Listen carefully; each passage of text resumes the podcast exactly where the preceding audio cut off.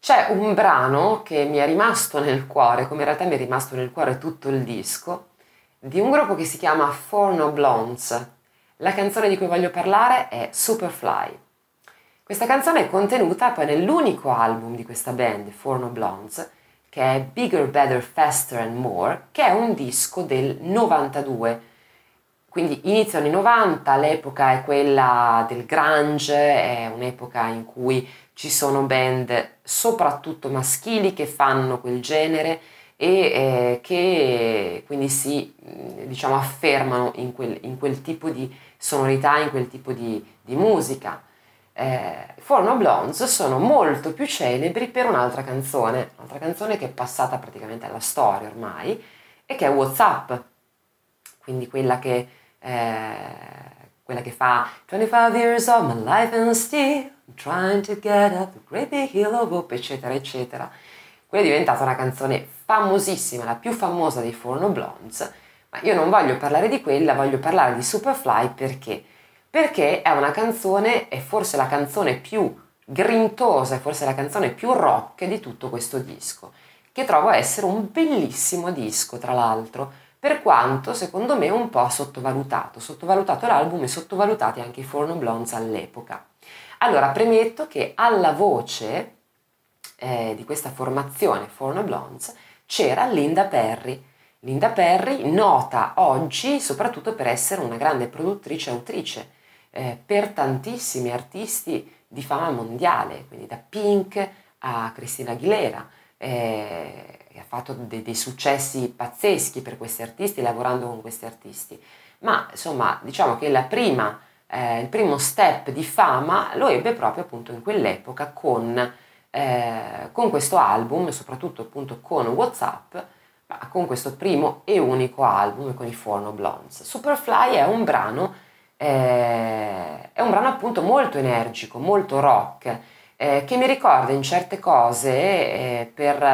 l'uso del, del, del, del, basso in un certo modo perché è un pochino funky, la chitarra un po' cruda, mi ricorda in qualche modo un po' le sonorità alla Red Hot Chili Peppers, attenzione, non è la stessa cosa ovviamente, quello che ricorda a me, però non è la stessa identica cosa, ma c'è questo connubio, questa, questa commissione un po' tra il funky, tra suoni un pochino crudi e poi la voce di lei.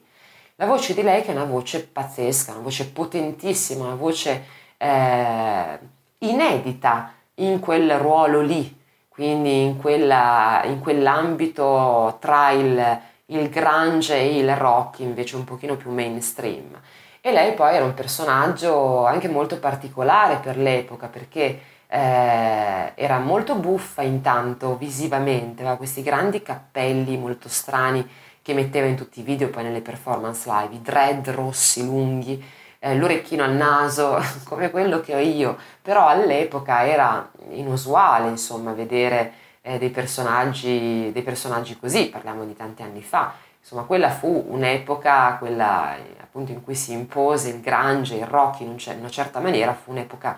eh, abbastanza rivoluzionaria in cui ven- vennero eh, insomma a galla una serie anche di mode come quella di tatuaggi, per esempio appunto dei piercing, che erano cose assolutamente eh, strane o, o assurde per quei, per quei, tempi. Quindi lei era anche molto particolare in quanto donna in quella veste e in quanto donna in una veste appunto più, eh, più pubblica, più eh, come dire accessibile, più commerciale, proprio grazie a Whatsapp che è un pezzo poi che è stato un successo mondiale, erano riusciti a rendersi noti al, al largo pubblico, insomma. E appunto vocalmente notevolissima lei. Io mi ricordo che una, una delle cose che mi, eh, mi, colpivano, mi colpirono all'inizio era le dimensioni della bocca di Linda Perry, perché tutte le volte che apriva bocca per cantare, apriva una specie di piccolo forno e quindi usciva da questo piccolo forno una tonnellata di voce, veramente tanta voce e ben usata per quel genere lì,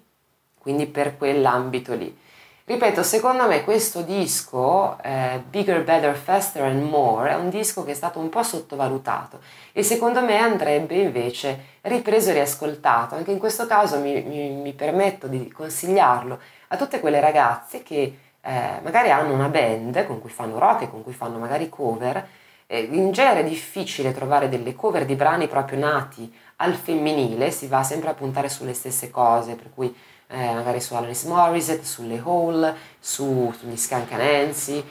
Avril Lavigne in qualche cosa, beh, eh, secondo me i Forno Blondes invece possono essere un'alternativa altrettanto valida, vincente, bella, insomma, proprio per una voce femminile in un contesto rock.